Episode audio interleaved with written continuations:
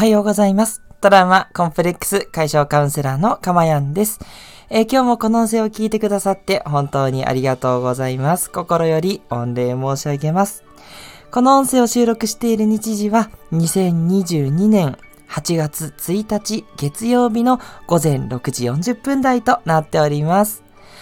はい。ということでですね、今週から、えー、今週から？昨日から？ですね、えー、6時40分台に戻っておりまして、はい。あの、なるべくこの時間帯をキープということでいきたいと思いますのでですね、えー皆さんまた習慣を戻していただけると嬉しいです。はい。え、それでですね、えっと、今日は写真がちょっといつもと違うと思うんですけど、はい、昨日に引き続いてですね、茨城県の写真からピックアップです。昨日はですね、えっと、日立海岸ですね、日立でライブがあったんですけど、日立のね、海岸沿いに行ったので、写真を撮ってみました。もうすっごいいい景色で、いい天気で、高台からね、海を撮れるんですけど、もうこんな感じです。もうこんな感じの写真がいっぱい撮れて、もう海好きの私としてはテンション上がりまくりでしたね。海水浴も行きたい泳いでる人いると思いつつね、えー横目に見ながらね、ライブに行ってきたという感じなんですけどね。はい。えー、皆さんはね、いかがお過ごしでしょうか？今日からね、8月ということで、ね、今週ね、仕事お休みっていう方もね、えーいらっしゃるかなと思いますね。ぜひね、この年齢のこの夏は一度きりですので、それをね、噛み締めて楽しんでいただけたらなというふうに思います。ちなみにですね、私は来週ですね、来週、えーお休みを取っておりまして、家族でね、えー旅行に行くっていうのをお話ししてますね。那須の方にね、旅行行こうかなと思ってるんでね、そちらの方もね、皆さんに今度はね、えー夏の暑さではなく、高原の涼しさですね。それをね、お届けするような写真でね、えーお楽しみいただけたらなというふうに思っております。はい。えー、哲也さんからコメントおはようといただいてます。ありがとうございます。ね。いやー、哲也さんは本当早起きですね。ありがたいです。いつもね、こうして入ってくださって。で、えっ、と、告知をね、え出していきますけど、えー、哲也さんとね、コラボ、えっ、と、決まっておりますのでね、ぜひぜひまた聞いていただけたら嬉しいなというふうに思います。8月の26日ですね。はい。えー午後2時からまたライブ放送ということでね、えー1時間弱お届けできればと思っております。で、今度はね、私のチャンネルの方に哲也さんが来てくださいますので、いつも通りね、私のチャンネルにつないでいただけたら嬉しいです。え家族旅行楽しそうですね、とコメントいただきました。ありがとうございます。そう、ナスはね、大好きなところなので、ね、子供たち、多分あまり記憶ないというか、ちっちゃい頃にね、連れてったきりで、下の子は行ったことないかなって感じなんで、とってもね、楽しみに、えーしてるようですよ。てか、楽しみ、楽しんでいただきたいなと。いただきたいって変ですけど。今度はね、私が、えー支える番なのでね、えー昨日まではね、妻に甘えて、妻にお願いしちゃったんで、子供のお世話を。はい。来週は私がバッチリと、えー旅行をね、サポートしていきたいなというふうに思っております。はい、えーこの音声ではですね、えー私の癒しの声を楽しんでいただく今の幸せと、それからですね、えー一つテーマに沿ってお話をしていきます。そのテーマをね、あなたが知ることでですね、えー未来英語を幸せになっていくっていう、そういうプログラムになっています。なぜかというと、私は、えー心のメンタルに効くですね、えー処方箋を毎日一つずつ皆さんにお渡ししてるからなんですね。どの薬がね、効くかはわからないですし、漢方薬なので、じわじわと効いていきますから、ね、すぐにっていう効果はちょっとわかんないかもしれないんですけど、いつの間にかですね、聞いてるリスナーさんは皆さんね、もう前向きで幸せな感じになっていってますのでね、間違いないです。もうそうやって自分を信じていくこと、もうこれがすごく大事ですので、いや、今はそこまでっていうね、えー思ってらっしゃる方もですね、ちょっとずつ上向いていきますから、その自分をね、信じて引き寄せていただければなというふうに思っています。はい。何よりね、もう私がね、1年前に比べたら、もうすぐね、1年ですかね、あと2ヶ月ぐらいで放送開始1年ですけど、もうこの10ヶ月の変容たるやですね、もう凄まじいものがありますのでね、はい、あの、ぜひぜひですね、気になるタイトルの放送を聞いていただけたら嬉しいなと思います。さて、えー今日のですね、内容なんですけれども、今日の内容は、えーこちらです。リアルとオンラインの違い。ということでね、えー、お話をしていきたいなと思います。まあ、当然ですね、昨日ライブに行ったからこの話になってる っていうことなんですけどね。いやー、昨日のですね、昨日水木奈々さんね、奈々ちゃんのライブに行ってきたんですけど、いやー、暑かったですね。もう、凄まじい迫力と、あと、しっとり聴かせるバラードで、もう涙ちょぎれという感じでね、もう、ものすごい暑い3時間という体感をしてきました。で、私はほんと、奈々ちゃんのライブは、コロナ前に行ったきりなんで、あとはもう全部オンラインで見てただけなんで、3年ぶりとかですかね、もう久しぶりの参加だったんですけど、やっぱりね、こうそこの場の空気感、もうこれが全然違うんですよね。まあ当たり前といえば当たり前なんですけど、やっぱりリアルでね、えー、ライブを聴くっていうのは、もうその肌感覚で感じる量、これがものすごいんですね。なので、やっぱりこう実体験、体験としてその体験感をものすごく得られるっていう場としては、このリアルの体験って凄まじいものがあるんですね。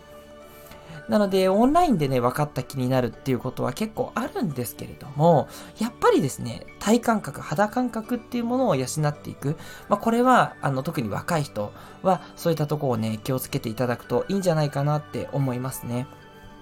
で、あとは、えっ、ー、と、人と人との関係って、やっぱりそのリアルで感じてる、なんだろうな、なんとも言えないこのね、感覚的なものってあるんですよ。例えばなんですけど、あの、最近あの、熱をね、測定するときに、あの、おでこになんかこう、銃みたいなもので熱測ったりする機会あるじゃないですか。あれどうですか？私ね、あれちょっとね、嫌なんですよね。なんか自分の額に何か人に物を当てられるって、すごい抵抗があって、別に触られてるわけじゃないんだけども、すごい額の近くに物を当てられるっていうだけですごく感じるものがあるんですね。なんか額をじんじん感じるみたいなそういうものがあって、ああいう感じですね。リアルの感覚のいろんなこう刺激をね、えー、触れてなくても、ちょっと離れたところから感じるっていう、うん、その感覚があるんですね。うん。なので、えっ、ー、と、オンラインでね、声とか顔とか飛ばしてくるんだけども、リアルってそれだけじゃない、なんかこうね、こう、それぞれのお互いのこう分子がですね、素粒子がこう、及ぼし合う影響っていうのはやっぱりあるんですよね。それがね、オンラインだとごっそり抜けてしまうので、伝わらないわけではないんですけど、伝わるものがやっぱりだいぶ減ってしまうっていったところがあるんですね。なんでその肌感覚で感じる量がすごく多いなっていうことと、あと仲間感ですね。そのお互いに分かったっていう、お互いを知ってるっていうところの感覚っていうのの醸成度合いが全然違うんですよ。だオンラインでも何回も何回もその人と接してれば、すごくその人と接してるっていうのは論理的には理解するんですけど、やっぱりリアルで知ってる人の、こう、なんていうのかな。こう深く知ってる感覚みたいなの、その、それが短い期間で作れるのがリアルなんですね。なので、仕事の場とかですとですね、新入社員の人と会う、その人と仲良くするっていう時まあ中途の方でもね、入ってきたら、その方と理解をし合うっていうのはやっぱりリアルで、実際に職場で会うっていうのが一番だと思いますね。新しくね、職場に入ってきた人がいるときは、やっぱりね、私は、その時はリアルで行きます。基本ね、テレワーキングなんですけど、あの、人がね、入ってきた時だけは出社して、えその人と会って仲良くするっていうことをやっぱり心がけてますね。その方がね、スムーズに仕事も進むんでいいんですよね。はい。で、一方で、オンラインの良さは何かっていうことなんですけど、やっぱりまず第一はお金がかからないっていうことですよね。ね、あの、オンラインですから、家から参加するんでね、移動するお金もいらないですし、あの、ね、接続するのに、まあ、あの、ズームとかね、なんでしょう、電話を使うとか、まあいろんなコミュニケーション手段ありますけど、まあいずれにしてもそんなにお金かかんないですよね。実際にね、会うってなるとお金かかりますし、まあ私のように音楽のライブに行くとやっぱりチケット代ってね、1万円弱とかしますから、まあ結構まあまあお金かかるわけですよね。それだけ人がリアルで動くっていうことにはすごく対価を支払わないといけないんで、で、そこがオンラインになると途端に、なんか世界中の人とね、すごい格安で、もう、も、もしくは0円で繋がれちゃうっていうのがあるんで、これはこれで大きなメリットだと思うんですね。はい。そして時間もかかんないですよね。で、昨日ね、私も茨城まで行くのにね、2時間以上かけていくわけですから、ね、もうそんなもっと遠くから来てる人はもっと何時間もかかるわけで。でも、オンラインなんて会おうと思ったらパッとそこでピッて繋げば繋がるわけですよね。ね、世界のどこにいたって繋がろうと思えばね、ものの5分もしない。数、数分もかかんないですね。繋ぐだけですもんね。っていうことで、時間とお金の無駄が少ない。これはかなりのメリットなわけですよ。ね。だから私もテレワークをしてるっていうのがあって、ね、合間に家事をすることもできるし、ちょっと子供が調子悪いって言ったら子供の様子をね、お迎えに行って様子を見ながら仕事するわけ、こともできるわけで、やっぱ時間とお金の無駄がないってこれはかなり大きいですよね。そう。なので、やっぱ大人数で集まるっていう時に、えっと、オンラインっていうのは集まりやすいですよね。リアルだとね、そこに人をいっぱい集めるってなるとなかなか難しいんですけど、オンラインのセミナーだとね、うわって何百人とか集まるって言っても、全然ね、集まれますよっていう感じでできちゃいますから、やっぱこれがオンラインのいいところですね。ということで、まあ、リアルとオンラインね、それぞれすごくいいメリットがありますから、それぞれを使い分けてね、うまく組み合わせていく。自分の中で自分のバランスですね。リアルとオンラインのバランスをね、どこに保つか。やっぱりオンラインばっかりっていうのもね、なんか味気なくなるんですよ。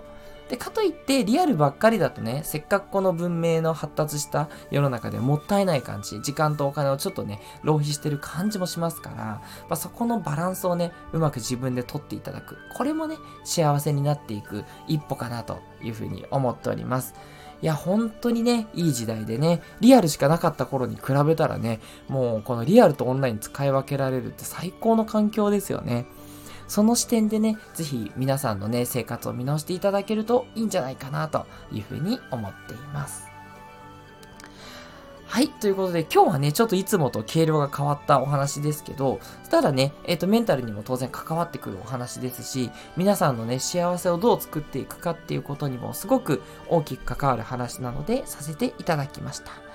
今日の話参考になったなっていう方はぜひね、いいねボタンを押してみてください。えそれからですね、レターの方お待ちしております。匿名でも記名でもですね、それからどんな内容でも OK です。あの、皆さんのメンタルの悩みとかもですね、え結構いただいたりしておりまして、一つ一つに丁寧にね、えー、ご回答させていただいております。あの、文字数制限がね、500文字とかあるんでね、あの、結構何通かに分けて送ったりとかしてるんですよ。私ね、文章すごい長くなっちゃうから、いっぱい書いちゃうと、あ、これ、文字数オーバーじゃん、みたいなことが 結構起こるんで、すいません、何回かね、えー、すごく送り直してしまうんですけど、それでもね、皆さんに全部届けたいという思いでね、なかなかと送り返しておりますのでね、ぜひよかったら皆さんからのレターもね、いつでもお待ちしております。寂しい時とかね、辛い時とかもね、遠慮なくね、あの、私にこうぶつけていただいて大丈夫ですので、はい、もうメンタルに関する相談はもうほんと慣れてますから、ね、いくらでもどんと来いという感じでね、こんなこと言ったらいけないかなとか思わずにね、えー、信頼して送っていただければというふうに思っております。これはね、オンラインの良さですね。オンラインなんでね、気軽にいつでも送れますね。はい。ということでね、では皆さんのメッセージ読んでね、終わりにしていきたいと思います。えーと、まずは哲也さんありがとうございます。私の子供の頃、沖縄旅行に家族で行ったらしいのですが、記憶になく笑い。これもったいないですよね。せっかく沖縄行ったのにって思っちゃいますよね。はい、続いて。えしかし、両親の思い出語り、楽しそうにしてるのを見て、なんだか嬉しかった記憶があります。手を挙げてラスキアート。いいですね。えー、水木奈々さんのライブ楽しそうですね。めっちゃ楽しいです。もう、なんだろう、声は出せないんで残念なんですけど、でももうみんなの歓声が聞こえるような、もうそういう一体感のあるあのライブになってまして、そしてもうナナちゃんのもう凄まじいパワーですね。もう私めっちゃ近い席だったんで、もう2メートルぐらいの距離でね、もう本当にこう目をね、合わせながらね、もうニコニコいっぱい手も振っていただいて、感謝の気持ちも伝え合ってですね、そんなライブです。えオフラインでかなりのパワーもらえそうっていうことで、もういただいてきました。めっちゃパワーチャージしてきたんでね、ひと夏乗り切れるなっていう感じですね。ありがとうございます。えー、水木奈々さんの話題を聞くと、昔の曲ですが、イノセントスターター、ふと思い出す記憶ということで、そう、イノセントスターターっていうね、えー、ま、あの、すごい有名、有名？あの、アニメを詳しい人なら有名な曲があって、初めてね、奈々ちゃんが多分オリコンベスト10入りしたんじゃないかな。そういう曲になってます。そう、奈々ちゃんにとってもメモリアルの曲なんでね、よく歌われますね。昨日はね、なかったんですけどね。はい。あの、よく歌われる曲なんで、まあ私も大好きですね。もうこれラ、あの、バンドでもね、何回か演奏したことありますし、私にとっても思い出の曲です。哲也さん、ありがとうございます。そして、なずきひとりさん、いつもありがとうございます。おはようございます。キラキラキラキラ。なんか久しぶりな感じ。そうですよね。時間帯がね、ここのところね、ふらふらしちゃうんでね、そう、聞きにくかったと思います。ありがとうございます。長崎は今日は晴れです。ということでね、ありがとうございます。東京はですね、あの、てか昨日茨城いい天気だったんで、あ、今日もいい天気なんですけど、さっきね、ちょっと天気雨がありましたね。でも東京もいい天気です。ね、8月も暑くなりますから、ぜひお気をつけいただきたいと思います。え、そして、なずきひとりさん、オンラインフルに使い倒しています。キラキラということで。そうですよね。ね、もう長崎からだとね、なかなかね、あれやこれやって接続するの大変だと思うので、もうオンラインがあるからこそのっていう感じのね、なずきさんの活動になってらっしゃるんじゃないかなって思います。そう、そういう地域性もね、乗り越えてて繋がれるっていうのがオンラインの良さですよね。本当にありがとうございます。えそして、哲也さん、2メートルくらいの位置、かなり近い席でですね、そうなんですよ。もうすごい神席でした。でも、お高いんでしょっていうことで、いや、値段はね、全部みんな一緒なんですよ。はい。1万円弱ぐらいな感じでね。そう、だからね、これはもう運不運なんですけど、ただ昨日のね、えー、日立の、あの、アリーナはですね、すごい、あの、手狭な会場だったんで、どっからでもね、結構近く楽しめるっていう感じでしたよ。うん。次はね、埼玉スーパーアリーナになっちゃうんで、もう超でっかいスタジアムになっちゃうんですけど、はい。昨日のところはアットホームな感じがあってよかったです。はい。ということで、すいません。なんか私のライブの話が盛りだくさんとなってしまったんですけどね。はい。全部同じ価格お得ということで、そうなんですよ。ね、あと当たり外れになっちゃうんですね。はい。それからですね、えっ、ー、と、これからもうすぐね、300回ということでね、えー、どんな企画にしようかなってね、いろいろいろいろ考えたんですけど、やっぱりですね、あの、どうしてもこれだけ続いてくると、細かい話、あのまあ、枝葉ではないんですけど、いろんななんかこう、いろんな話をしたいと思うから、皆さんにこう、いろんな内容を届けてるんですけど、でも結局、私がその幸せになるために、根幹として根元の幹として大事な話って何だろうって言ったところを常に考えていてやっぱりねそれをきっちりと皆さんにお伝えしたいって思いがあるんですねでもなんかそればっかりでもねきっと面白くないだろうなと思っちゃうんでなかなかそうもちょっといかないんですけど今回ですね300回の記念はそうですねやっぱり今思う幸せになるために必要なことベスト3こんな感じでねいこうかなと思っておりますのでねまた総集編的なね内容をお話しさせていただきたいなと思っております。ぜひぜひね、え、300回記念もですね、一緒緒に皆さんお祝いしていただけると嬉しいです。えっ、ー、と、3回後なんで木曜日ですね。木曜日の放送はメモリアルの300回ということで、また皆さんと盛り上がっていきたいと思います。よろしくお願いいたします。